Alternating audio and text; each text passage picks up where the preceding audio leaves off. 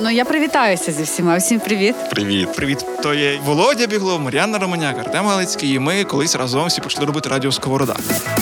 Профі-тролі, так ми будемо називатися. Мені взагалі ця назва подобається, тому що розшифровується вона як професійні тролі, але з іншого боку, це прикладається з французької як маленька винагорода. Профі, тролі та офтопи на кожну тему, як спілкування друзів у п'ятницю ввечері. Слухайте на Spotify, SoundCloud, Google та Apple Podcasts. Всім привіт. Привіт! Це подкаст Профітролі. У студії Артем Галицький, Мар'яна Романяк і Володимир Біглов. І ми, як завжди, готувалися і ретельно думали, про що будемо говорити. Але перед тим, друзі і подруги, слухачі і слухачки, Володя Мар'яно, я собі, коли йшов, я собі думав, як би то так коротко сказати, що зараз буде для тих, хто включив подкаст Профітролі з третього епізоду. Що ми тут робимо? Я собі так подумав, що цей подкаст він такий подкаст, там, де є багато офтопу, багато рефлексій і багато якихось думок, про які ми, можливо, думали, думали, думали, але ймовірно ніколи їх не озвучували. А тут озвучуємо. Угу. Так, дякуємо за короткий бриф. Короткий бриф це тавтологія, до речі.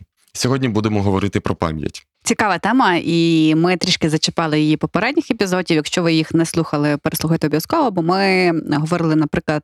Про національну пам'ять, е, про її знищення, про її відновлення, е, і взагалі, яке вона має мати, які вона повинна мати вплив на наше майбутнє. І я думаю, що сьогодні ми продовжимо і цю тему, і також якісь особисті е, рефлексії на тему пам'яті. Ну і за офтопи відповідає Артем Галицький, тому офтопів теж буде, я так думаю. І цитати з інших подкастів. Ну, це вже ми з Артемом. Ми травмовані трошки. Слухайте подкаст План на завтра на радіо Сковорода. Ми звідти беремо багато цитат теж. Ну, також. давайте, давайте я тоді дам пас е, про пам'ять. Я думаю, ми про це згадували попереднього разу, але для мене це дуже така ем, ілюстративна е, штучка. Я нещодавно зрозумів, для чого наші мами, незважаючи на рівень достатку, незважаючи на те, е, що всі супермаркети відкриті і так далі, для чого роблять закрутки. Ну, ну справді, от питання, або для чого та бульба на зиму? Я кажу, мама, ну в сільпо бульба продається цілий рік. Пішла, купила і маєш. Ні, на зиму має бути бульба. І ось 25 лютого моя мама з переможним кріком е, лося кричала: От бачите чому? От бачите, для чого мені мішок борошна, мішок цибулі, 5 мішків картоплі? Тому що раптом все закрилося. Та ми не знали, чи, чи будуть продукти на полицях, ми не знали взагалі, що буде завтра. І от, е, власне, ці закрутки, ця бульба на зиму це прояв нашої пам'яті. Ми пам'ятаємо голод, і от е, ця, ця їжа це цей прояв голоду. Так само, як там одні документи е, в одній коробці, всі, щоб в разі, коли тобі треба буде втікати, ти міг зразу їх забрати. І ліки в одному ящичку, так? І так само любов до хліба. Я пам'ятаю з дитинства. Батьки вчили, якщо впав кусень хліба, його потрібно підняти, поцілувати і тоді з'їсти. Хліб ніколи не можна викидати там е, з іншим сміттям. Тобто була ця такий культ, так е, саме хліба. І також я розумію, що це пов'язано із голодом 32-33, де хліб ну це було найцінніше, що повинні були мати люди, і це перейшло там до нашого 2023 року. Тобто є речі, які точно залишилися, які ми пам'ятаємо. Ну але і. Є хороші речі, напевно, які радянська влада всіляко намагалася винищити, знищити, перекрутити, переробити. Навіть то саме зараз досить багато у Тіктоку, в інстаграмах є відео там про те саме Різдво, Новий рік, Дід Мороз, Святий Миколай. Та тобто, як це все змінювалося і як нищилася ця наша така національна культурна пам'ять. Речі, десь бачив добрий пост в інстаграмі про Діда Мороза, де він взявся. От, мабуть, ви знаєте ту історію, так? Тобто і Мар'яна Він Володя... спочатку був негативним персонажем в е, народних казках е, радянської Росії, скажімо так. А потім вже його зробили, коли, коли ста, е, з'явилася необхідність святкувати Новий рік для всієї, так, для всього народу совєтського, тоді його зробили добрим персонажем. Ну і так само там же зав'язка є в тому, що якщо ти не можеш там щось е, прям стерти, та ти маєш щось придумати альтернативне, та і, скажімо, то все очолити. І тому там фактично цей Дід Мороз, як вигаданий персонаж, він прийшов на зміну Миколаю, та тобто, якби щоб його якось замінити. Хоча цікавий допис є на сторінці Вахтанга Копіяні про те, що Дід Мороз також був на початку ХХ століття, і цей образ використовувався і українцями як і позитивний персонаж. Тобто, Мгм. я думаю, що е, цей момент ми ще маємо досліджувати, і мені навіть подобається дискусії на цю тему, і дуже подобається активність зараз, е, зокрема. Е, Gen Z, які активно публікують і роблять різні короткі відео. Так і тобто, ми так ну, не знаю, дуже активно зараз занурюємося все, що у нас було в минуле, і намагаємося це адаптувати до, до, до, до сучасності. Це, це круто. Тобто, мені здається, що якраз цей 22 рік це такий імпульс, це така швидкість. Це все в X2 Ми зараз там вивчаємо, провчаємо і е, імплементуємо в наше життя. І відчуваємо також. От я е, не втомлюся це повторювати. Для мене ой у лузі червона калина. Ця пісня звучить зараз. Е, Я вже Мар'яні це казав. Так, наче її написали мої однолітки, наче це люди з моєї спільноти, от які який-небудь той самий бумбокс вчора вийшов цією піснею. Тому що е, через е, усі ці жахіття війни, які розгортаються, ми раптом зрозуміли все. Усіх діячів, діячок 20-го, 19-го століття. Ми раптом зрозуміли, що це ну фактично наші родичі, які нам передали пас от в звільненні цієї України.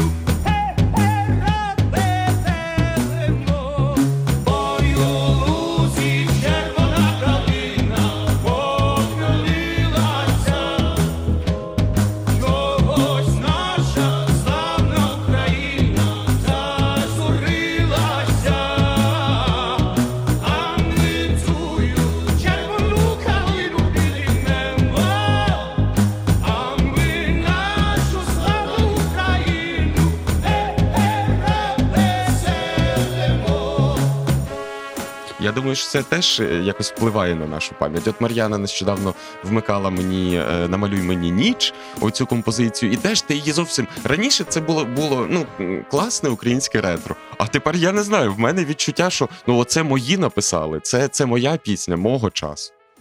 І, і бачиш, це той момент, якби коли історія оживає. Та? Тобто, це колись ти е, про це чув е, від очевидців, читав в книжках і в постах.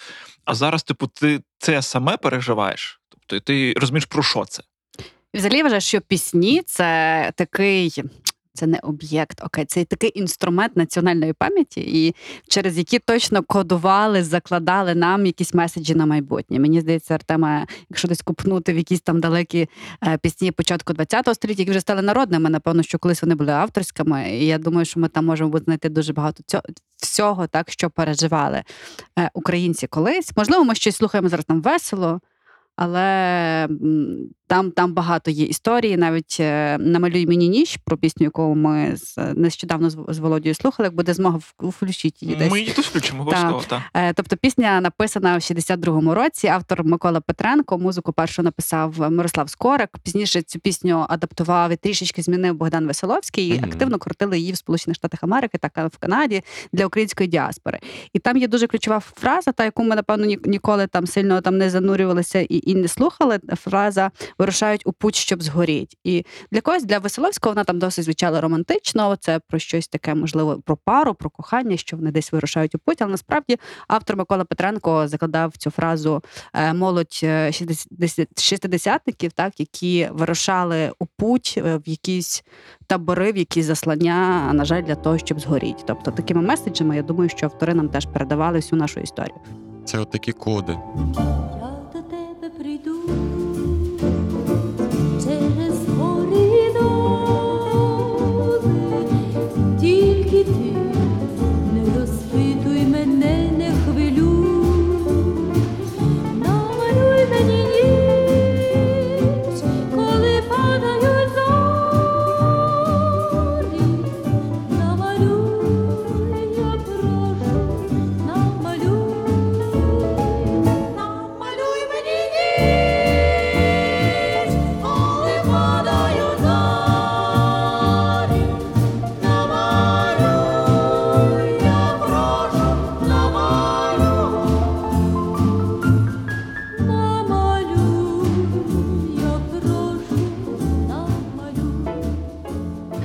Речі, це дуже влучно про об'єднання. Наприклад, є там така племінна теорія. Та ну для того, щоб стати нацією, там спочатку треба стати племенем, та яких ти об'єднаний якимись спільними там звичаями, традиціями, таке інше. І саме свята це якраз е, такий е, наш один з елементів цієї племінної культури, коли ми об'єднуємося навчо- навколо чогось одного, маємо спільні якісь ритуали і одягаємося однаково, робимо якісь схожі речі. Тому ця штука справді є дуже не ну, дуже важливою і підтримую Володю, що варто святкувати в колі рідних, друзів, як вам зручно, але це повинно бути в наших календарях. А ще я так ем, якби ловлю нитку розмови нашої. Угу. Ну, мабуть, це чудово ловити нитку розмови. Я вважаю, Е, і е, то десь таке про спільну колективну пам'ять. Ми говоримо зараз. Будемо продовжувати чудно також сьогодні цю тему. А, але тут ще питання, що пам'ять буває різна, бо ще й там індивідуальна пам'ять. Угу. Мені от цікаво, просто ми не говорили ну перед стартом запису, але чи будемо торкатися якихось індивідуальних моментів, якоїсь індивідуальної пам'яті. Та безумовно, що будемо, але я тут, е, причому там можна поговорити і про хитросплетіння, та які е, як ми пам'ятаємо, як ми згадуємо, як ми забуваємо. Але тут давайте ще про суспільно поговоримо, тому що е, я, от думаючи на теми, які ми сьогодні можемо торкнутися, я згадав про меморіали, так меморіали радянських часів і меморіали наших часів. Я, от коли згадую оці от величезні площі з мармуру, з якимись огромними пам'ятниками, я думаю, ну окей, ну увіковічнювали ви свою історію, шановне радянське товариство, точніше, не шановне.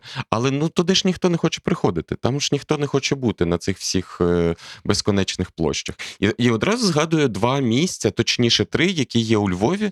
Ем, це меморіал Героїв Небесної Сотні, звідки взагалі не можна прогнати Мгм. людей. Там постійно хтось є, всі фотографуються. Це простір синагог е, і це площа Коліївщини. От е, простір синагог це взагалі місце, е, на якому нічого не зробили, і власне тому воно є місцем пам'яті. Тому що там просто позначили, де були синагоги. І ти приходиш, приходиш в пустку, і ось так ти пам'ятаєш, що там щось було, саме через те, що там чогось нема. У мене завжди таке питання в голові: чи можна сумні місця а робити просторами для якихось веселищів? Тобто навіть цей самий меморіал е, Героїв Небесної Сотні, туди приходять на ну там сфотографуватися, повеселитися, чи це ок, чи це нормально, на вашу думку, що ніби місце те ну, є сумним і має трагічну історію. Але ми його зараз там адаптуємо як якусь просто для легкості, для того, щоб просто прогулятися з дітьми. Ну, хороше питання. В я спілкувався з берлінцями. У них же ж є цей також меморіал Голокосту біля Бундестагу, і там постійно якісь туристи, хтось бігає, всі фотографуються. Я зізнаюся, маю там кілька фотографій, бо це просто чудова фотозона. Ці величезні блоки е, камінні. І вони кажуть, що та ну звичайно це дратує. І так само дратує, коли п'ють пиво на е, меморіалі Героїв Небесної Сотні. Але потім вони кажуть: якщо ти спитаєш у цих людей, що це за місце, вони тобі скажуть, це місце пам'яті Голокосту. А що таке Голокост? Вони скажуть, це трагедія е, єврейського, німецького та багатьох інших е, народів. Тому мені здається, що якщо ти спитаєш в людей, які там розважаються на Небесній Сотні, що таке Небесна Сотня, і вони знатимуть, окей, значить меморіал виконує свою функцію. Ну, це живий простір, і він як магніт притягує людей. І мені здається, що навіть у випадку там площі Коліївщини і простору синагог і меморіалу Героїв Небесної Сотні, це в випадку там е, площа Коліївщини це історичне місце, простір синагог це історичне місце. Меморіал е, Героїв Небесної Сотні це обране місце, якби воно не має там історичного контексту. От, але воно дуже добре обране. Тобто туди хочеться прийти, там відкривається розкішна панорама. І я ці- цілком з мешканцями Берліну згоден. Та? Тобто, якщо людина прийшла е, і знає, куди вона прийшла, та, то це ок. Тут знову ж таки, тут можна продовжити трохи тему, або тут е, мова про культуру. Типу, як людина себе веде, де вона перебуває, тобто не забуває про те, що вона людина, це теж дуже важливо. І тут можна трохи собі провести паралель. Ну я не хочу надто заходити в цю е, кімнату з думками про період радянської окупації в Україні. В тебе є така кімната? Ну от зараз я в, знаєш, пішов собі в спогади в, мозку, та я не хочу надто далеко заходити. Я просто собі згадаю два моменти. Е, бо, типу, от ти кажеш, типу, на що це? Та Е, що мене вразило? Е, десь, виходить, влітку цього року. Ви напевно також чули. Там була історія з демонтажем е, ну, монументу чи пам'ятнику там е, радянському солдату, який стояв на кордоні України, дивився на Словаччину. Угу. Пам'ятаєте? Мгм. Я був вражений. Е, Це величезна така байда. Угу. 19 тонн бронзи. 19 тонн бронзи. Тобто, ну це треба було поставити. You made me speechless. Типу, ну це ж це ж багато. 19 тонн бронза це ж дорого. Типу, І хтось це поставив. Він там стояв кучу років, його там, здається, зараз забрали. І знову ж таки, якщо це е, взяти і переплавити на потреби будь-чого корисного в Україні, це ж, це ж прекрасна історія. Типу, та але бачиш, свого часу, якби думки працювали. По-іншому. А, і другий момент, якби місце і пам'ять. Та? То, от, скажімо, а, я чомусь зараз ще собі нагадав е, Стрийську, так, у Львові, і там, угу. де був цей монумент е, радянський, та? Слави та. Та, то по суті ж як Е, історично це ж е, кладовище. Там одне з тих ну перших, які були у Львові, і колись це було за межами міста. Потім місто розрослося, там кладовище. Потім совєти його перекопали бульдозером, поставили там свій пам'ятник. Та і після того потенційно це місце пам'яті за замовчуванням, так воно задумувалося. Мгм. А потім там з року в рік е, на місці от того там е, пам'ятника радянського фестивалі, концерти, дні міста і бла бла бла, і дні незалежності. Оце, от мені здається, поганий приклад е, простору і того, як себе там люди ведуть. А якщо собі пити каву на монументі Героїв Небесної Сотні, якось так вдумливо, та будучи в моменті, то це, мабуть, ок. Ще зрозуміла для себе, що от ця історична пам'ять дуже добре працює і добре запам'ятовується, якщо вона вмістить в собі певні легенди. І ці легенди придумуються і зараз. Можливо, це і факти, які обростають же легендами. І навіть дивлячись на наші марки, які видає Укрпошта, там також кожна марка має свою історію, свою маленьку легенду. І це теж для мене те, що там за років 10 будуть люди пам'ятати. Бо все-таки людям потрібні прості історії, добре запам'ятовані історії, навіть про складні і трагічні події. Я, наприклад, від початку війни супер запам'ятала жінку, яка банкою огірків збила дрон. Я ще досі не знаю, чи це правда, чи це ні. Мені так хочеться, щоб це було правдою. От дуже просто. Але це ця легенда, яка формуватиме нашу історичну пам'ять про події 22-го року е, і про наш який героїзм, простий, людський, що бабуся, жінка так взяла цю банку і збила. Про трактор, який тону, тянув російський танк. Е, тобто про е, привид Києва. Це взагалі для мене мені здається, що про це фільми зовсім скоро будуть знімати. Тобто ці супергерої, ці легенди, коли вони є, то як на мене, ця пам'ять. Працює краще, ніж коли це будуть сухі цифри і факти про те, що ми пережили і як це було. Ну так само е, саме тому росіянам було так легко на зна- значній території України і зі значною кількістю людей працювати в контексті та затягування їх у свою безодню чорну, тому що вони за радянський час створили простір спільної пам'яті. Оцей ми, ми всі знали про Павліка Морозова, і якось дуже важко почали дізнаватися про героїв Крут, та про однолітків, фактично. Тільки Павлік Морозов здав своїх батьків, е, свого батька, а герої Крут захищали свою державу. Їм було по 16 років. Ось і тому зараз нам по- наша величезна відповідальність пам'ятати зовсім по-іншому, пам'ятати зовсім інше. От повертаючись навіть до свят. Нам потрібно святкувати Різдво 25 грудня. Я в цьому переконаний. Православні ми, греко-католики, католики, буддисти, неважливо. Ми мусимо 25-го це святкувати, тому що це тоді об'єднує нас з іншою частиною світу, з тією, з якою нам хочеться бути. Цього року я це зробила. Я буду вже в минулому часі говорити, або зроблю, та або ми ще пишемо перед Різдвом.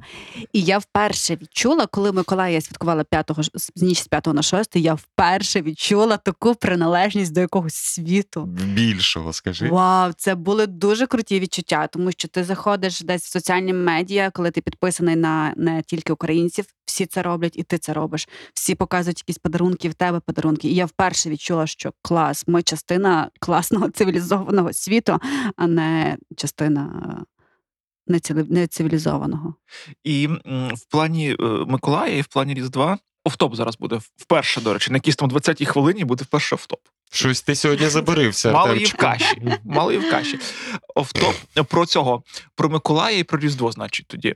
Бо е, в плані Миколая, Миколай це прекрасно. Миколая ми теж перенесли, мені здається, так. Хоча Мар'яна своїм досвідом поділилася, я теж своїм поділюся, бо в мене цього року Миколай ще був по старому календарі, але Різдво вже буде по новому календарі. Бо Мен теж зізнаюся. От, от така штука. І такий був е, конфуз смішний в нас там в робочому чаті, бо е, якраз е, числа якогось там 10-го хтось запостив в мережах такі маленькі бюстики Зеленського. Угу. І їх е, продають, здається, на вернісажі у Львові. От, і я написав в чаті: о, типу, ха-ха, скоро Миколая, типу. На що е, наша Мар'яна, колега, пише: Так Миколая вже було. Мається на увазі, що цей от. І я так трохи, ну, якби, бо я готувався до майбутнього Миколая, і я, типу, якби написав, що я, я не в курсі, що його перенесли теж. От, та, а, але от Різдво точно. І до чого я вів? Я вів до того, що з того, що, ну, що я з, з мереж бачив, що переважно ж там штати, е, то вони ж там дарують ніби не на Миколая, а вони дарують ніби на Різдво більше, більше частину своїх подарунків. А. Так. І мені здається, що Миколай в них недопрацьований, бо навіть взагалі його немає. Ні, правда? в них Миколай просто в один день приходить. Санта Клаус, Клаус це Ніколаус, тобто Миколай. Так що він просто не 6 числа приходить, а, А- так він два тижні збирає речі і приходить уже на Різдво. на Різдво. Але в мене вдома є ця традиція подарунків на Різдво. Це дуже круто. Тобто у тебе дві серії подарунків є: Мгм. Миколай і на Різдво. Мгм. Є. І подарунки на Різдво це супер класна е, річ, тому що вони всі під ялинкою, і ти на святий вечір всім промарковані там для Мар'яни, для Назара, для Марії і таке інше. Їх багато, дуже дуже. Там ти на якісь дрібнички, але пакуєш все окремо, і щоб це все розпаковувати. О, я згадав. Ми цього року, до речі, на Миколая подарунки клали не під подушку, а під ялинку. Ось ось так у нас сталася така традиція. Дуже красиво теж виглядає. Купив ялинку, страшна, от теж офтоп. Йшов і імпульсивне рішення купити ялинку. А вона важила, напевно, кілограм 60. То така, знаєте, лопата. І от е, тепер у нас під нею е, подарунки. Все, давайте завершувати офтоп і переходимо до індивідуальної пам'яті. Профі-тролі на радіо Сковорода. Що, є у вас коробочка з речима, е, які, яких шкода викинути? Я колись про це почув вперше. І подумав, блін, яка дивна штука. Типу, бо ну реально я почув, що люди мають коробочки, там де якісь там квиточки кудись, там ще якісь такі штуки, і вони їх там ну збирають. Вони там вже такі всі жовкнуть, е, але лежать. Я подумав, що це, та, ну, що це якась така дивна штука, але ну є все одно якісь такі штуки дрібні, які, ну, скажімо, навіть в мене є в коробочці. Мгм. У мене крутіша історія за Артемову. Е, Переможно зареготала Мар'яна. Вибач, Артем, сама себе на, на назву теж переможницею в цих історіях. Бешетую Володю не чула. Але я колись була мала, я мріяла бути археологом, і для взагалі для мене будь-які розкопки, закопки, щось старе, це все мені супер подобалося. Я не вміла вимовляти ще слово археолог, але це мені все дуже подобалося. Я А прийду- археологиня. взагалі. І я склала свою коробочку в трилітрову банку з своїми спогадами.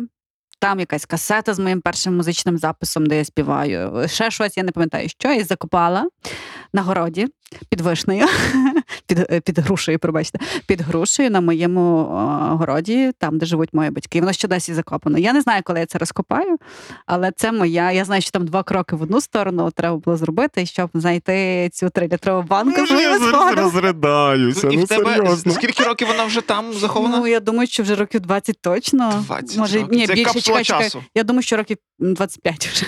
От слухайте, мені зразу згадався цей фільм е, Перехрестя з, е, з Брітні Спірс. Вони там теж все це закопували, розкопували. Взагалі якесь таке цей, прагнення до цвинтарності в цьому контексті. Або до збереження, ніби в землю. Не знаю. Ну, подивлюсь, розкопаю колись. То. Не знаю, і в мене є коробочка, звичайно, вона не закопана. Пробач, Е, ти, ти перемогла, Мар'яно, безумовно. Але в мене є така коробочка, і е, не знаю, мені здається, що такі коробочки це можливість любові тривати. Ну, тому що все одно ти лишаєш якісь речі, які в тебе асоціюються не стільки з подіями, а з людьми, з якими ти проводив ці події. Та? У мене є, от, наприклад, квиток е, на концерт е, Сергія Бабкіна, ще коли він не був зашкварений у Львівській філармонії, перший концерт Бабкіна у Львові.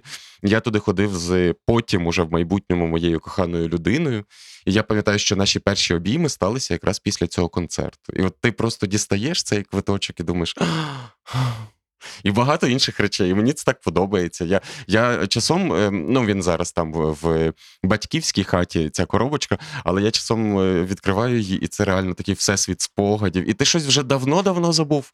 А потім виявляється, ні, воно було у твоєму житті. Це кава машина у нас заряджається в американському домі. Не, не думай. Заходьте на каву. Так, заходьте на каву. Але бачите, але мені здається, що а, от, якщо говорити про пам'ять, та, то, мабуть, це якась така штучка, яка активізовується, напевно, в періоді свят найбільше. Та? Тобто, коли в тебе є якась така зв- звичайне життя робоче, понеділок, п'ятниця, вихідні, то і немає якогось такого типу сповільнення темпу. Та? То- Тому тобі там не до пам'яті, не до спогадів, не до сентиментів, мовно кажучи. А коли ти на свята трошки собі розслабляєшся, пам'ять приходить. Бо в тебе є час. І взагалом ці всі речі, про які сказав Володя, квиточки, листочки, записочки, Пелюсточки. пелюсточки, листки це все тригери, які в тобі пробуджують ці спогади, і твій мозок, твоя пам'ять починає працювати. У мене є інша особиста історія, якою я ніколи не ділилася ні з ким, але з вами поділюся і з нашими слухачами і слухачками. Ексклюзивна Слухайте радіо Сковорода. І можливо це комусь допоможе. Я мала довгі стосунки, і яких я не могла позбутися, тому що ну, воно все там тянулося і таке інше. І ти постійно вдома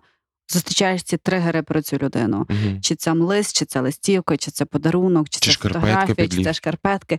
І щоб це забути, е, одного дня я просто викинула все.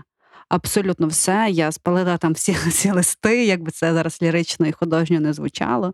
Я спалила всі листи, я виконала всі можливі речі, які можуть мені ну, мою пам'ять е, змушувати пам'ятати про цю людину. Стерла всі фотографії з телефону. Тобто в один день я зробила такий ке- Багато роботи.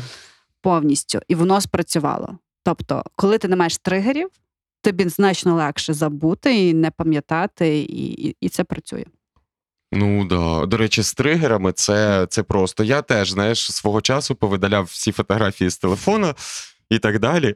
І все одно ці ж соціальні мережі є. Знаєш, ти ж все одно на вулиці пересікаєшся. Ну скільки можна, та переїдь вже в іншу країну, гімно ти собаче. Так, це дуже боляче. Тригери це дуже боляче. Часом хочеться забути е, деякі речі в нашому житті. Ну, але потрібно фізично це викидати все, і воно менше тебе потім чіпає. Ну і бачиш, тут напевно думка е, про те, що з пам'яттю там із спогадами е, варто бути обережними, бо часом це для нас ресурс, і це класні спогади, коли це ресурс. е, А часом це пастка якась така. Та і от приклад там твій, це такий вихід з такої певно. Пастки спогадів, і це теж ну, важливо пам'ятати, щоб себе не заганяти в ті глухі кути. Я пам'ятаю дуже добре, часто собі цю фразу нагадувала. Черепахи з мультику Панда Кунг-фу, якщо я не помиляюся. Вона в мене в голові чомусь російською Авторитетна особистість цитати великих людей. великих черепах. Великих черепах. Ну, фраза крута. По-моєму, вона має якийсь глибший сенс, ніж з мультика. Я її перекладу зараз швидко на українську, що насправді минуле забуто, і треба його забути. Майбутнє закрито, ви його не знаєте. Тільки сьогоднішнє вам подаровано. Тому ну треба жити цим сьогодні і іноді не залазити в ці спогади або в якісь захмарні плани про майбутнє. Ну, я зараз е, зроблю красивий кульбіт з е, індивідуальної пам'яті до пам'яті суспільної. Мені дуже подобається книга Тімоті Снайдера «20 років ХХ століття про Після тиранію». панди дуже круто, до речі. Та 20 років 20 століття про тиранію вийшла у видавництві видавництво. Наполегливо рекомендую усім придбати. Недорого читається за годину, але дуже насичена. І він каже там про дві політики самосприйняття себе. Е, Умовно назвемо її російською і нормальною, та? російською і європейською, скажімо, чи західною. Е, Європейська політика це політика неминучості. Ну, мовляв, ми вже створили свої країни, свої демократії, свої економіки, і ми неминучо розвиваємося вперед. Нічого непередбачуваного, ну більш-менш не передбачається. Натомість російська політика це політика вічності, не неминучості, а вічності. І от ця політика вічності вона ґрунтується на минулому. Саме тому в Росії діди воювали, саме тому в Росії можемо повторити, саме тому в Росії культ Сталіна і Великої Отечественної війни і всього іншого. Вони ніяк не можуть відпустити своє минуле. Саме тому вони на нас напали. А, а коли закінчиться війна в Україні, вони нападуть на якийсь небудь е, е, там Татарстан чи, чи Білорусь, чи на що ну на Білорусь вже не треба, вони її вже і так заграбастили. Тому що їх тримають оці от демони минулого, оце пекло минулого. Але цікаво, що Снайдер каже: а де ж тоді відбувається історія? запитує Тімоті Снайдер. Він каже: на перетині оцієї вічності, оцієї неминучості, там, де немає ні неминучості, ні вже немає вічності, там і починається історія. Тобто в Україні, шановне товариство, ми ще не маємо своєї такої сталої економіки, сталої демократії, але ми вже не маємо і цього барахтання в болоті вічності. Саме тому сьогодні тут і відбувається наша історія. Черепаха права. І До речі, так. І тут тоді, вже продовжуючи цитати е, знакових е, Я думаю, Снайдер в неї списав. Е, я собі ще згадаю про Грицака і теж е, його думку про те, що е, значення і вплив України на розвиток подій в світі значно краще видно з Лондона і Вашингтона. Ніж з Києва і зі Львова, от якось так. Тому це справді серйозний вплив. Так, погоджуюся. Погоджуюсь, так воно і є. Ми так з індивідуальної перестрибнули знову на суспільну пам'ять. На суспільну. Я, я просто це згадав, і мені це мені ця формула дуже подобається. Мгм. Вона для мене особисто багато чого пояснює. Тому що ну все одно, знаєш, е, всі ми дивилися поле чудес, Мгм. е, фабрику зв'язд і так далі. І в мене, наприклад, є дуже багато оцих тригерів, та про які йдеться, які я от зараз в небо піднявся самоліт. І ти починаєш Слухай. співати цю пісню, розумієш? Я не знаю тієї пісні, але я знаю, що просто дуже, дуже багато людей е, часто там цитують різного роду радянське кіно. Так, І так. це для них такі крилаті, якісь такі афоризми, вони ними Це якби, те, комунікують. це те, про що Романяк говорила. Це е, теж легенди. Та? Тільки Мар'яна казала там про привода Києва, про бабусю з банкою гірків і так далі. Але оці от всі фразочки, е, ці всі пісні, ці всі якісь там жести, е, це теж те, що культурно нас поєднує з кимсь. Або з самими собою, або з, е, зі Штатами, або з Росії. І я вважаю, що наші діти і наші нащадки матимуть кращу пам'ять, ніж ми. Поясню, чому. Мені здається, що зараз цей технологічний світ подкасти, зйомки відеосюжетів, відеоархівів, відеоматеріали, наприклад, Ukraїner, цей самий, який зараз фільмує і документує просто всю історію, яка відбувається у 22-му році. Тобто ми залишимо дуже круту базу, дуже круті факти, задекларовані того, що відбулося. І от я вважаю, що вон, наші діти так матимуть змогу вже вивчати історію і пам'ятати точно краще, ніж там наші, наші батьки пам'ятають історію. Тому наші інновації допомагають. Я надіюсь. Цю війну називають першою війною, яка відбувається в прямому ефірі. Справді, Бучу одразу усі побачили. Мгм. Справді, Маріуполь одразу всі бачили. На жаль, за цим стежили як за реаліті-шоу, що далі від України, то якось простіше до, до цього ставляться. Але в будь-якому разі, ну, по-перше, це фіксація пам'яті та історії, а по-друге, це фіксація злочинів. І за них доведеться відповідати. До речі, е, Штати теж уже нещодавно підтримали створення трибуналу, тому я дуже оптимістичний щодо цього. Ну, дай Боже, щоб це відбулося. І це от момент е, писання історії власноруч. От те, що там говорить Мар'яна про Українер та і інших е, креаторів контенту зараз українського. е, які, які зараз творять свої проекти мультимедійні, та це писання історії самі для себе, для того, щоб потім не пройшов хтось і не написав цю історію. Типу. Ну, я, я скажу, що зараз взагалі розвивається такий напрямок історії, як усна історія. І це дуже класно. Це той випадок, коли історичними артефактами чи історичними фактами є не лише те, що написали в дослідженнях і підручниках самі історики та історикині, а власне записані історії звичайних людей. Так, ну, наприклад, для мене є е, там е, цікавими усні історії людей, які ще застали Другу світову війну у Львові. Мгм. Тому що ми знаємо, та прийшли радянські війська, прийшли німецькі війська, там е, щось трапилося. І тут раптом ти читаєш чиєсь інтерв'ю людини, яка просто ходила цими вулицями в часі, коли тут були ті чи інші війська. І ти раптом починаєш відчувати історію не через книжку, не через цифру, а власне через живий досвід якоїсь окремої людини. Е, ти знаєш, навіть не потрібно багато. Ні, потрібно багато читати, але не потрібно зараз. Можливо, для когось це зараз буде страшно, що я там не знаю добре історії, і я не готовий зараз 100-500 книг перечитати, щоб дізнатися. Але все лежить дуже просто на поверхні. Можна просто говорити своїми бабусями і дідусями. Оце ті носії історії, які живуть і які є посеред нас, і це точно треба документувати і пам'ятати. Я особисто записую свою бабусю на аудіо. На телефоні, коли Мгм. вона щось розповідає. І взагалі я колись е, в медіашколі почула... А ти взяла в неї е, дозвіл на обробку персональних даних? До речі, ні. Та я знаю, що можна робити такі ем, аудіоархіви своїх родичів, і потім собі це там пам'ятати і мати ці тригери, коли ти хочеш про це пригадати. І я обожнюю спілкуватися з бабусею, їй 92 роки. Е, там вона пережила війну, вона була переселена ще перед операцією Вісла е, до Херсону. Мгм. Вона жила на території Польщі, селі Верешин, і вона мені щоразу дуже круто розповідає історію. І- вона жила дуже заможньо, у них був красивий дім, там дідусь був вітом села, і все було класно. Але прийшла радянська влада, всіх зібрала, посадила в товарняк, і вони виїхали в Херсон. А їй було 13 років, а далі вона пішки з Херсону йшла на Волинь. Я завжди кажу, бабо, ну як ви йшли? Вам 13 років, як можна було самі пішки з Херсону йти е, на Волинь? І вона каже, що йшла, було най... вона була найстарша донька, тому ну довелося комусь одному вертатися назад, дивитися, що там в тебе відбувається вдома, і таке інше. Та от тому ці носії історії є серед нас, і їх їх в першу чергу, якщо ви ще не, не готові перечитувати 100-500 історичних книг, почніть просто спілкуйтеся з бабусями, дідусями, записуйте це все, і навіть робіть своє е, дерево родини. Це теж цікава штука. Я пробувала це робити з бабусею. е, Тобто я десь дійшла до якогось там четвертого коліна, але ну на жаль, недалеко. Але я знаю, що можна, є якісь і професійні зараз е, сервіси, які вам допомагають це зробити. Або я знаю, що, наприклад, там Мормонська церква володіє архівами про майже всіх людей на цій планеті. Е, тому так, можна навіть через Мормонську церкву дізнаватися свою історію. В них багато інформації про кожного з А нас. звідки їм Бог послав цю інформацію? Десь написано в якихось. Я, я тут в контексті того, що ти говорила, я би хотів ем, е, наголосити, скільки є насправді багато людей в Україні, які ніколи, особ... старших людей, так, бабусів, дідусів, які ніколи не говорять про минуле.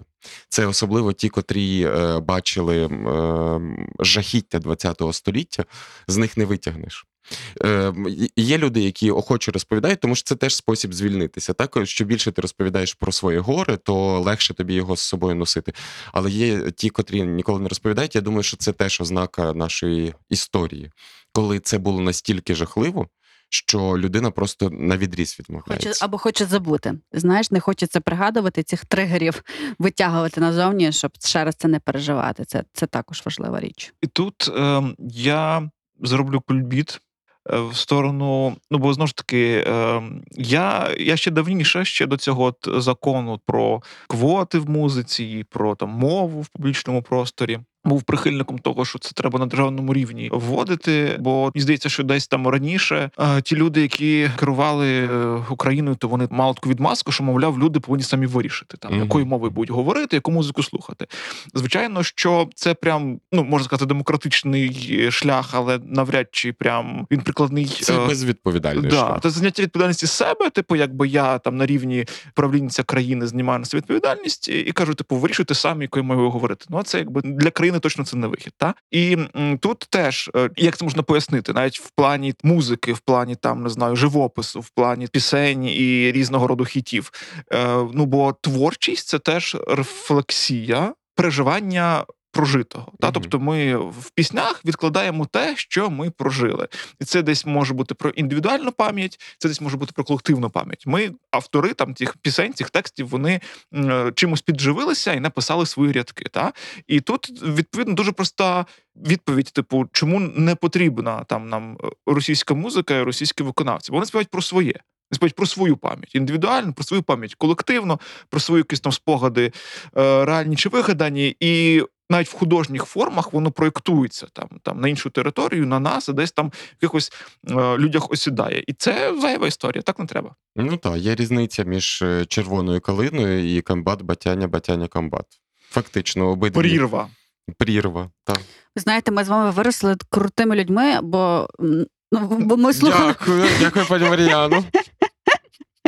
кінець. Тут можна так крапку Кінець. поставити. Просто. Я просто думаю, що ми були в такому міксі таких культур е, цієї і радянської, бо нас виховували там радянські вчителі, потім тої насадженої російської з фабриками зв'язд і комбат батяння, бо це все, на жаль, десь звучало, я це все пам'ятаю. Мгм. Але і паралельно ну, ми знаємо багато всього хорошого і виросли нормальними людьми.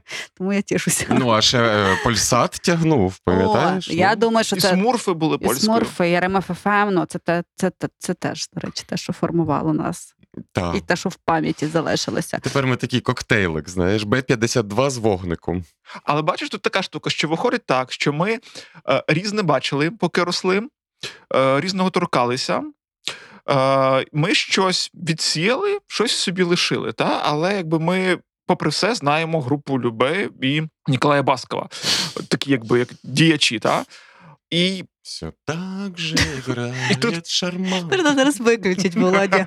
Наші слухачки і Ні, слухачі. я страждаю, розумієте, в мене в роті пече, коли я це співаю. Але я, на жаль, знаю ці А чому ці ти мелодії. це пам'ятаєш? А, а що, ти, ти що думаєш, що я от зараз зайду в своїй голові в цю папочку, ви, виберу е, файл Ніколай Басков і, і видалю його? Це неможливо. Це ми травмоване покоління. Шановна молодь, яка нас слухає, не слухайте русський контент. Побережіть себе. Хай краще- старості легше буде. Та хай краще в ваших е, світлих головах буде місце не зайняте російським контентом для українського контенту. Ну слухайте, український контент буде все одно. Мені взагалі здається, що проблема українців тривалий час, там особливо українців 2000-х років, полягала в тому, що всю іноземну інформацію ми отримували російською мовою.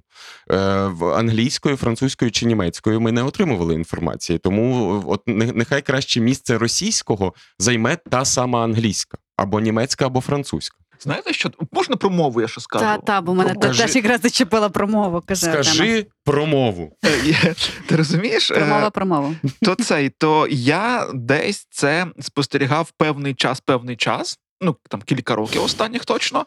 Потім цю думку, до речі, з нами тут Віктор є, е, автор ведучий подкасту на відстані. Він нам допомагає записом сьогодні. Він теж подібну думку сказав. А я подумав, що значить не лише я так думаю, а Віктор теж це помітив. Бо часом от ти собі живеш, десь ідеш, стоїш в черзі або десь сидиш, і найбільш якісь абсурдні речі чомусь говорять завжди якісь дуже гучні голоси, чомусь російською мовою. Мгм. І коли це раз за разом повторювалося, я подумав, що це, мабуть, не випадковість. Напевно, це якась там модель певної Це поведінки. шептуни. Шептуни так називається. І воно, типу, таке, типу, дуже гучне і якесь таке дуже токсичне все. Вот. Е, і до чого я веду? Е, я веду, значить, до. Того, що в цей момент, в один з моментів, коли це почув, е, подібна була ситуація, коли одна там людина е, перейшла з е, української на російську, коли до неї заговорили російською. Я подумав: блін, це буде один з найщасливіших етапів України, коли тут люди беруть переходити так легко на англійську, як переходять на російську. Угу, це правда, це правда. Мар'яно, в тебе теж була промова. Промова промову. Кажи. Е, ну, про мову це взагалі можна зробити окремий подкаст, тому що я постійно стикалася з тим, що коли я приїжджала до Києва, ми здається, Володя з тобою про це вже говорили. Я теж була як якась така е, мавпочка, яка говорила українською, о, коліжанка, філіжанка, там цукорка і А ще скажи ще щось. типу каман. І мене іноді відчуття, що я працювала на телеканалах через те, що я говорила українською вільно, і я не перекладала в голові нічого. Ну, це таке. Мгм. Е, Ну, мене до слова запросили колись працювати на радіо в Києві якраз як українськомовного ведучого, єдиного на всю радіостанцію. Єдиного, теж мавпочка, знаєш. Типу, а от у нас і українськомовний є. Я забула насправді, що я хотіла сказати про мову, тому переходимо. Але знову ж таки, я тут підхоплю твою думку і Володіну теж якось їх скомбіную разом, тому що Навіщо? Так це просто нонсенс, чи якщо назвати це по-іншому, коли в столиці країни дивовижним чином ведучого беруть на роботу, тому що він говорить мовою цієї країни. Так, це було до Революції Гідності. Після Революції Гідності я вважаю, що Київ дуже змінився. Ми дуже змінилися. Я пам'ятаю оцей різкий поворот. Ми, по-моєму, про це з вами говорили на Made in Ukraine, коли стало модно, навіть не модно, нормально Мгм. купувати українське. Пам'ятаєте, до 13-го року ми не любили українське.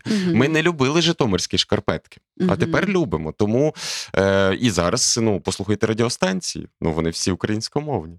Ні, ну це диво, це диво, і це дуже круто. Я завжди думаю, чому не можна було зробити це раніше, чому там навіть е, українські радіостанції постійно у Києві крутили російські пісні. А зараз вмикаєш, ти саме вже говорив з вами шансон навіть та чи ще тому що в машині перемикають часто радіостанції, потрапляє на різні, і вони там всі Ельзи, Тарас Я вам Чубай. хочу сказати, історія не знає е, умовного способу. Не знає. От чому не можна було зробити цього раніше? Мгм. От не можна було. Ну, Тому що такі обставини були. І е, мала відбутися революція гідності, і, на жаль, Небесна Сотня для того, щоб е, е, радіостанції стали українськомовними. І мала відбутися вже 10-11 місяців е, цієї повномасштабної війни для того, щоб Київ став українськомовним. Так, ну на жаль, так є.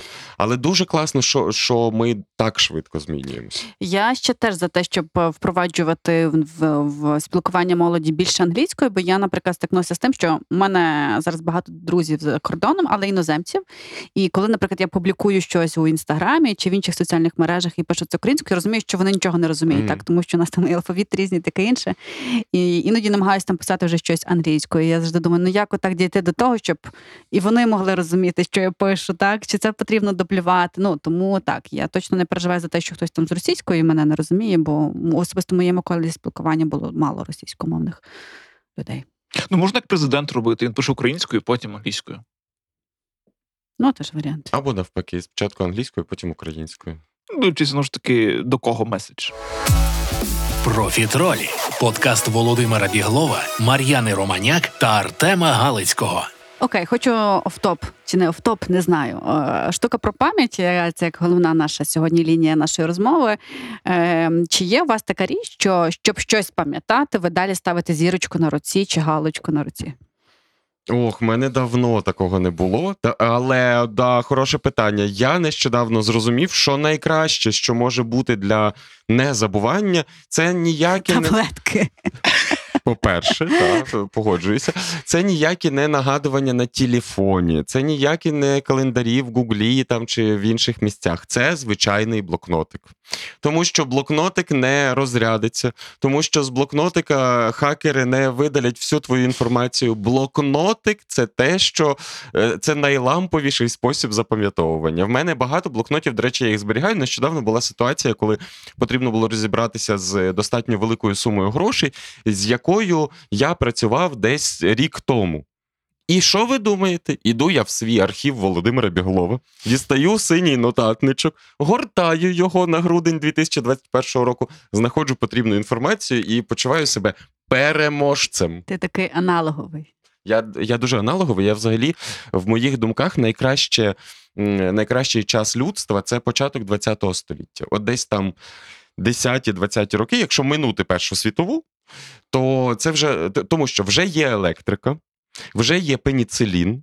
Вже є нормальна попсова музика і кіно, ще немає інтернету, мобільних телефонів, всякої іншої фігні, яка заважає нам жити, псує нам нерви і змушує раніше старіти і помирати. Оце найкращий період. Слухайте, п'ять думок в мене з'явилося, поки я, поки я слухав вас. Е, е, почну з останньої. Точніше, не слухав, я так підозрюю. Е, ні, я слухав і Повтори, що ми сказали. про пеніцилин ти казав. Е, старіння, до речі, дуже цікава тема. Я думаю, ми їй колись присвятимо окремий епізод. Я б хотів про це поговорити про старіння і чому люди взагалі старіють. Бо в мене є там свої думки і теорії з цього приводу. А, і найбільш смішна думка, яка з цих п'яти мені з'явилася, про тренування пам'яті. Бо кажуть, що типу, коли ти тренуєш пам'ять, Мгм. то типу, ти теж молодий тоді або молода, і ти повільніше старієш. От Мгм. кажуть, тренувати треба пам'ять. Це десь на рівні офтопу. Я собі так от е, озвучив. Е, Для вас, слухачів слухачок. Дуже цікаво. Третя думка. А це вже третя? Ні, зараз буде третя, вже було дві. Ага. Третя думка буде про те, бо я собі знаєте, що згадав? Я про це навіть е, коли готувався сьогодні до розмови, не згадав. А, а зараз згадав завдяки вам. Я собі Завдяки згадав, своїй пам'яті. та, згадав те, що я думав. Та. Бо ми теж з вами домовилися, що ми колись зробимо епізод про те, що нас засмучує. І от одна з тих речей, які мене дуже засмучують, завжди щось забути. Коли щось забуваю важливе, це мене дуже засмучує. Мгм. Мене дуже часто засмучує, коли є якась там класна ідея. Я звик ідеї одразу нотувати. І часто, ну як не то, що часто, часом так буває, що ти щось придумав, думаєш, вау, класна ідея. Зараз я всім розкажу, будемо це робити. Е, І поки ти дістаєш телефон, тебе хтось відволікає, або щось там навколо відбувається, або в телефоні якісь сповіщення інакше, ти забуваєш цю думку. Потім навіть забув, що в тебе ця думка була. Це фізично боляче, так. Потім ти в очі кажеш, блін, в мене ж така була думка, я її забув. І так образливо, якось так сумно робиться через то. Вот, це третя думка, я озвучу. Четверта думка. Е, Ще Трошки. найчастіше, що я за собою помітив, я знаєте, коли забуваю. І це не теж дуже образливо. І скажіть, чи у вас таке теж буває? Дуже часто класна думка або ідея приходить саме перед сном. Бо кажу, в цій фазі мозку, мозку, мозкової активності, коли ти вже типу, відправляєшся в царство снів, в тебе мозок суперактивний тоді в цей момент, царство снів. і ти генеруєш класні ідеї. У вас таке буває? Це буде найпопулярніший випуск. Ну так, в мене буває. Я- Тобто ти вже нібито вже заснув, але ще не заснув, Так. десь краєм мозку щось придумав. Це стан між свідомістю і підсвідомістю, та він продуктивний. Але ти забуваєш завжди там все, коли звідти виходиш. І раз за разом, типу, я собі думаю, блін, яка класна ідея. Обов'язково треба буде зробити. І омана в тому, що ти думаєш. Я не забуду. От вранці я прокинуся з тою самою думкою. От ніби це от остання думка перед сном, вона буде першою після сну, і буду робити. І ти завжди забуваєш. Ну, безумовно, І так. тобі завжди дуже влом встати записати. Безумовно, це теж правда. Тобто, це значить не лише зі мною. Не лише з тобою таке трапляється. Я взагалі я дуже ображаюсь на себе, навіть коли сни забуваю. Тому що в мене ви би знали, які в мене сни. Це просто блокбастери. Дуже Чесно, рідко сни, до речі, бувають. Ні, в мене в мене часто, причому кольорові, і це і я вічно е, по якихось горбах лажу, супергероїв рятую, на літаках літаю, когось, кого тільки не зустрічаю, монстри, маньяки, е, вбивці, і потім прокидаєшся, нічого не можеш згадати. І знаєш, прокидаєшся, лізеш в той сонник, а от давайте зізнаємося чесно, всі ми дивимося в сонники. Ні. Але я тебе втішу. Довший час. І Серйозно? 13 років та я це робила. е, Слухайте, ну теж, по-перше, я прошу не принижувати людей, які дивляться в сонники. жодним чином. І- Зокрема, в мене та ви так гучно крикнули ні, що в мене аж с- Але синці ти не відчувай полишалися. себе в, в опозиції. Не вказуй мені, як мені себе відчувати. Так от, сонники, насправді, якщо е, розбиратися, то там же ж є реактивні образи і архаїчні образи. Архаїчні, такі так. Наше от все. великі, як вода, е, хліб. е, І так далі, вони насправді для багатьох людей це ж є надсвідоме, так? Тобто щось, що характерне для певного народу чи певного суспільства. Тому, якщо ну звичайно, я не буду розшифровувати, що означає, якщо Мар'яна Романяк у мене в сні прийшла в синій сукні. Це не важливо. Але якщо тобі сниться вода, наприклад, ну чому б не подивитися, які е, тлумачення Або наводив, коні. наводив який-небудь юнг. Але знаєш що? Тут, Коні. якби я, Сни, це взагалі окрема тема, насправді. О! Запиши е, Артем. я записав. А знаєте, чому що я записав? Тому що зараз я маючи таку нагоду, передам привіт нашій Мар'яні, Романяк? Вона тут. іншій Мар'яні. Мар'яні Мар'яна Романяк тут, а Мар'яна, наша комунікаційниця, ймовірно, слухає цей епізод. І е, вона мене зрозуміє і зрадіє, тому що ми вже десь від весни е, думаємо собі на кожній нараді про те, в якому подкасті зробити епізод про сни. І ось нарешті, Мар'яно, здається, ми придумали. Тут все, що хочеш, Від, просто нас від весни думаємо про сни. Так що колись запишемо, ну то рано цікаво поговорити, бо в мене зараз е, снів не дуже є, але колись були цікаві прикольні сни. Артеме, твій офтоп затягнувся. П'ята думка, яка мене просто О, це ще не була п'ята. Окей. П'ята думка. Е, Це аналогія з блокнотиком синім Володіним. Бо У мене ще є чорний. Оця от е, штука про те, що ти, ти зайшов через там 5 років і знайшов все, що ти мав там знайти, це чудова думка. І в мене є подібне відчуття, коли присилають музику. Є артисти, вони талановиті і шлють музику на радіо, там на радіо Сковорода. І є дві категорії артистів. Одні з них пакують треки на Google Диск, а інші на FaxNet. Угу. І ті, що на FaxNet, ну, типу, програють, е, тому що через тиждень там вже нічого нема. Так. І коли ти оперативно не подивився, а переважно оперативно ти не маєш часу подивитися, ти нікого не знайшов і нічого не поставив по радіо. Але в мене недавно була історія, я аж, е, аж був вражений. Е, е, Петро Чернявський, колишній гітарист Океану Ельзи, прислав свій трек нам ще в осени 16-го року. Ще коли я вела ефіри. Точно. І я про це забув. 10 років то. А ні, не 10, 10 6, років. 6 років Я то. про це просто забув на цей весь, весь, весь час. І весною цього року я згадую, що є в Петра чудова така Прем'єра.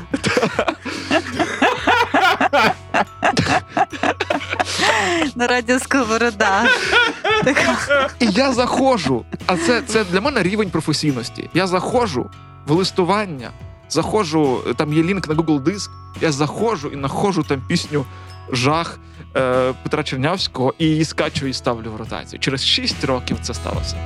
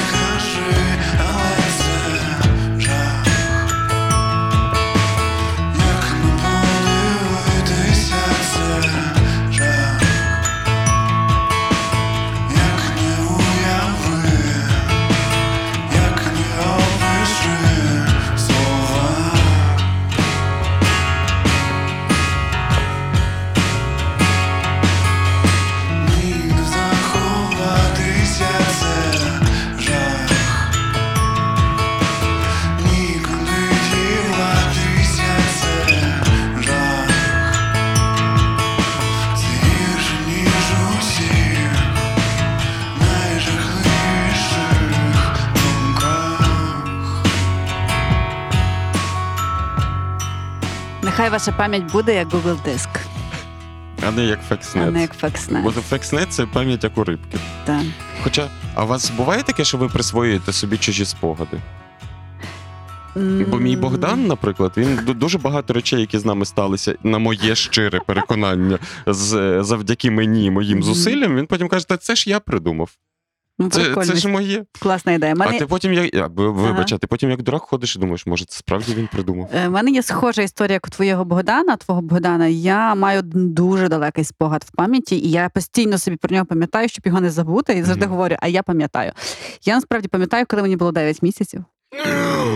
І я пам'ятаю, це мій найдальший спогад. Я пам'ятаю, я маленька ледь стою, так сперлася на там на меблі вдома, і батько шукає мені одяг, який мене вдягнути. Потім кладе мене на диван і передягає. Ми тоді йшли робити мені першу фотографію 9 місяців. Мгм. І я пам'ятаю цього тата зверху, який мене переодягає. І я колись це там розказала мамі. Мама каже, тобі тоді було 9 місяців. Типу, як ти це пам'ятаєш? Я така, вау, який крутий далекий спогад. Буду постійно його згадувати, розповідати, щоб не забути. Та, до речі, в мене теж є такий спогад. Мама каже, що, що він не, неможливий. Просто я пам'ятаю свою прабабусю, бабу Діну, моєї бабусі Ади, е, мама. І мама каже, що я її теж не можу пам'ятати, бо вона померла, коли нам було порочку. А я пам'ятаю, як вона оце приходила з нами, нянчилася і тощо, тощо. Ар... Ти, Артеме, що найраніше пам'ятаєш? Я думаю, до це гарне питання. Типу, е, говорячи про пам'ять, згадати щось найперше, що ти пам'ятаєш, так? А, ну, так дивіться, це теж е, б- дитинство. Я не знаю, чи це десь 9 місяців. Можливо, пізніше, навряд чи це 9 місяців. Це щось Може, 9 років. але цей, але знаєте, що я пам'ятаю? Це десь, певно, до року теж. Це моє донбаське дитинство, безперечно. І це, бо там у нас така, якби був свій будинок, свій двір. Е, І я пам'ятаю якусь таку полицю. Ну, як така не, не полиця, а це ніби, знаєте, така штука, ніби як шафа, але вона така наскрізь, вона така. І вона стояла посередині кімнати, тобто вона розділяла кімнату на дві частини, і там стояли якісь такі іграшки. Я от пам'ятаю, от якби цю шафу. А я пам'ятаю ще далі. Я десь зараз наші слухачі слухачки подумають, що я трохи крейзі. Тільки зараз? У мене істо... ну, це дивна історія, дуже дивна, і теж її мало хто знає, але ми тут втрьох, в мене таке відчуття в чотирьох, та? ніби нас ніхто і не буде слухати. І, е, і коли я була мала, я пам'ятала дуже дивні речі з попереднього життя. Я не знала, чому я це називаю. Цікаво. Так. Це, напевно, найдальший спогад, і ну, це дивно. Але й була історія, коли я малою ми їхали з батьками в одне місце. Ми зупинились, бо у нас поламалась машина. І я вийшла з машини і кажу до мами: мала, мам, а це таке поле. Кажу, мама, тут колись було море. Ну і все, ми поїхали. Потім ми приїжджаємо до гостей, в котрі ми приїжджали. Мама розповідає історію, каже: Мар'яна вийшла, каже, мала, що тут було море. А вони кажуть, ну так, тут там ще 20 років тому були озера великі, просто вони всі висохли. Тобто така є була штука моєї історії. Та. І... Відьма. Або хороший зв'язок з, Всевишнім. Але слухайте, а це. А, а є ще остання історія, це весела. До батьків завжди приходив е, дядя Микола, товариш. Він е, ну одне слово. Я завжди до нього приходила казала. Дядя Коля, ви були моїм таким класним чоловіком. Я завжди що ви колись були моїм чоловіком. Дитина 4 роки йде до старшого чоловіка, каже, ви були таким класним чоловіком колись.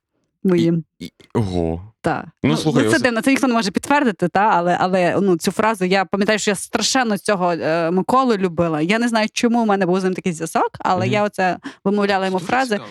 що ви колись були моїм чоловіком. Круто. Мгм. Круто. Ну я насправді в якісь такі. Я, я не вірю в, е, в багато інтерпретацій таких речей, та, про якісь там реінкарнації, оце все. Просто, але людство ще не все дослідило. Так, ми, ми дуже мало знаємо самі про себе. Зрештою, мозок наш працює наскільки там на 4% чи е, а 96% не працює. Тому цілком ймовірно, що в нас є якісь такі спогади з попередніх життів або спогади людей, ем, з якими ми більш законекчені і так далі. Чому ні? Ви знаєте, от В Гаррі дуже- Поттера було з Волдемортом.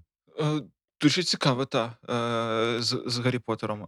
А я от не знаю, я просто чув, тобто, якби от історії, які розповідає Мар'яна, вони не поодинокі, я також чув таке від інших людей, але по собі я нічого не можу згадати. Прямо ж настільки глибоких спогадів в мене чомусь нема.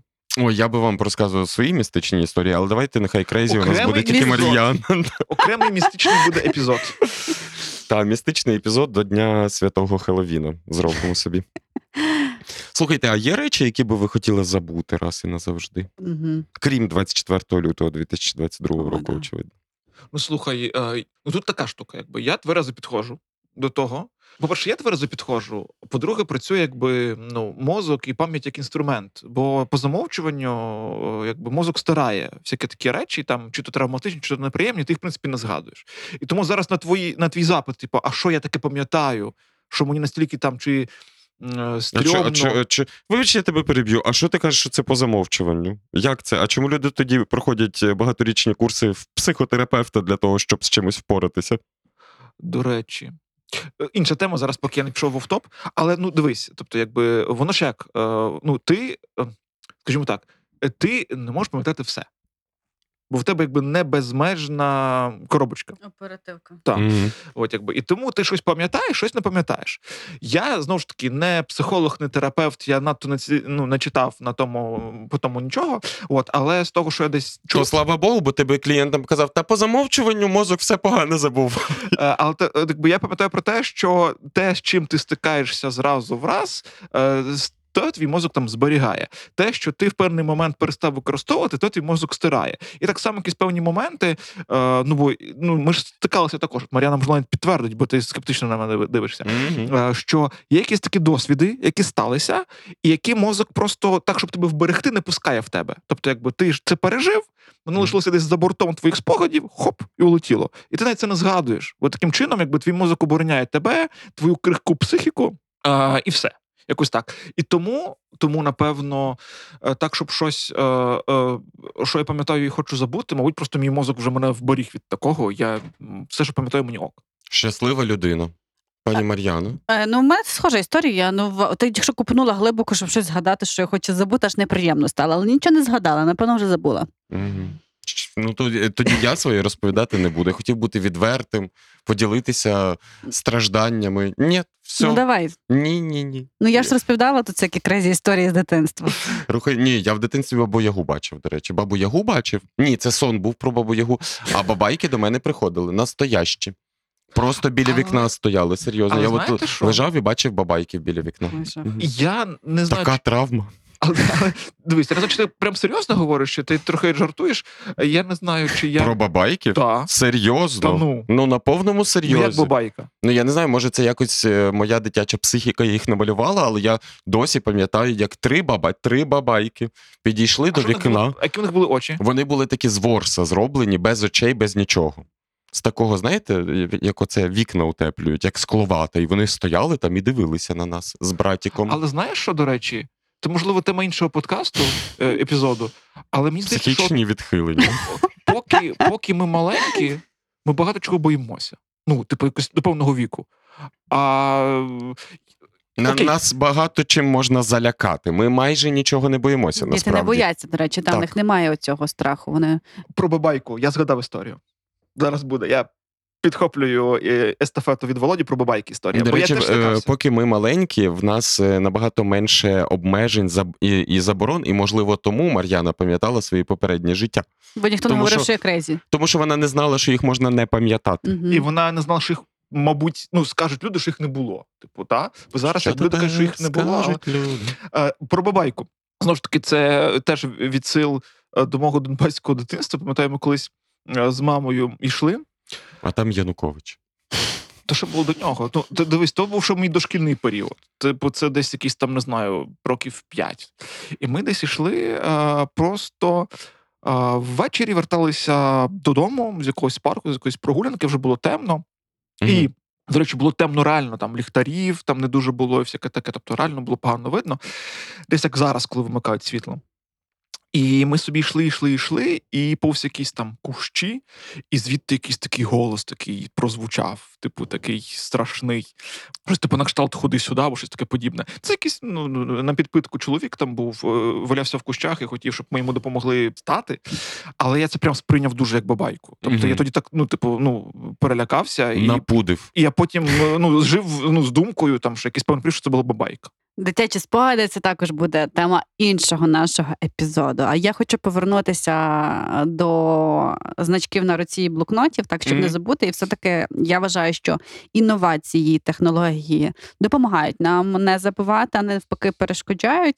Тобто будь-які нотифікації в моєму телефоні вони мені якраз допомагають не забути. Я вчуся не засмічувати свій мозок, свою пам'ять плануваннями, згадками, де що я записала на в якому блокноті.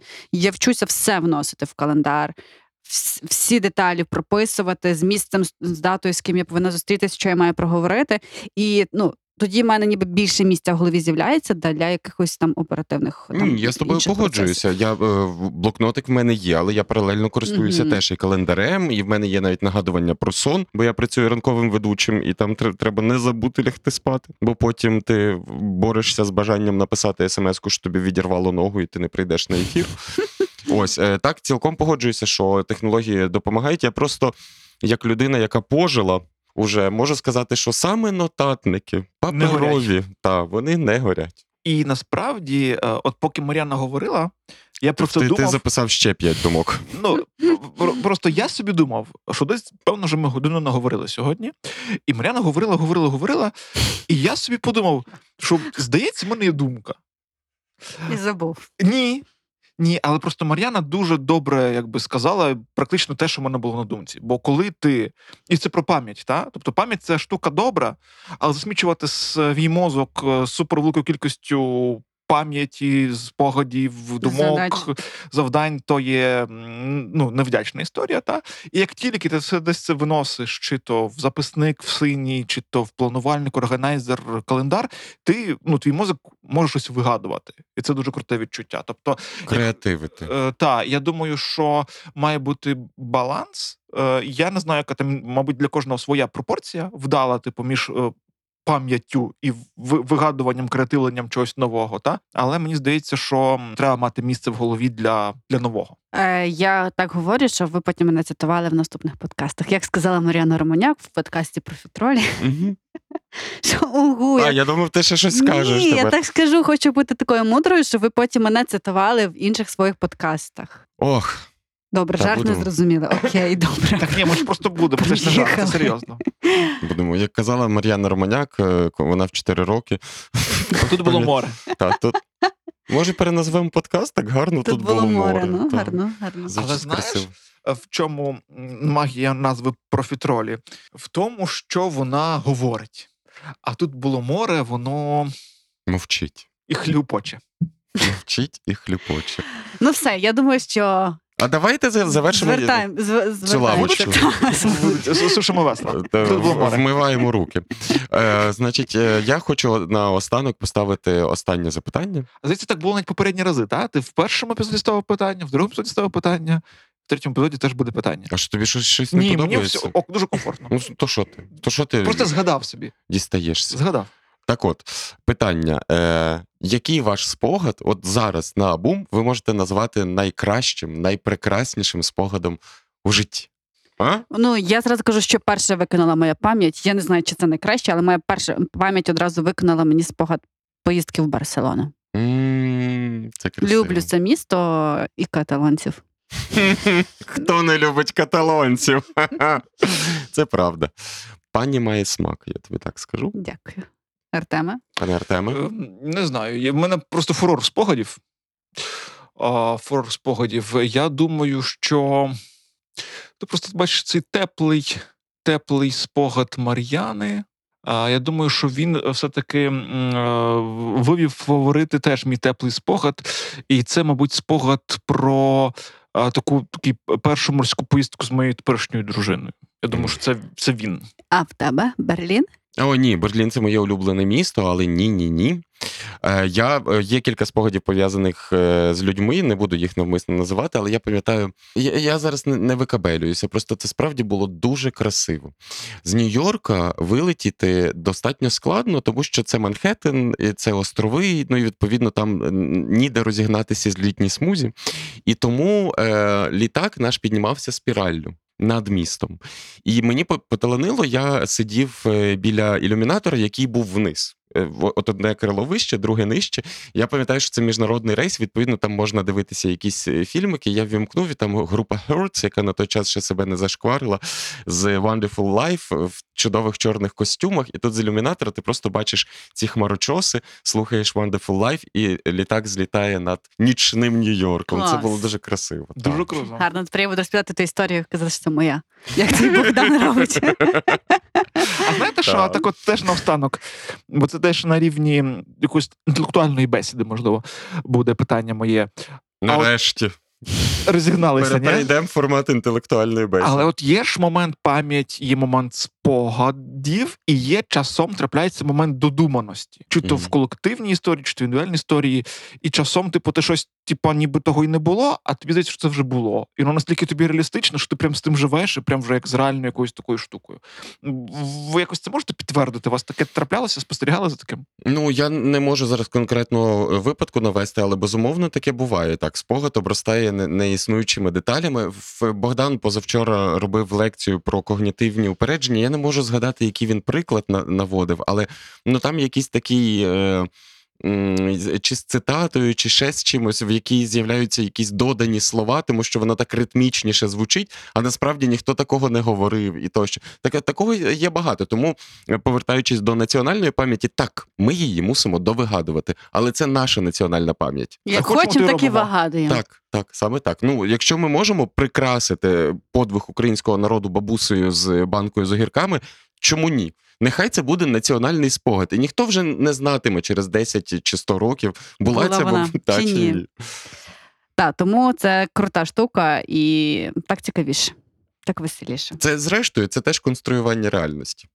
Якщо не ти конструюєш реальність, то хтось Хтось стане твоїм архітектором. за тебе.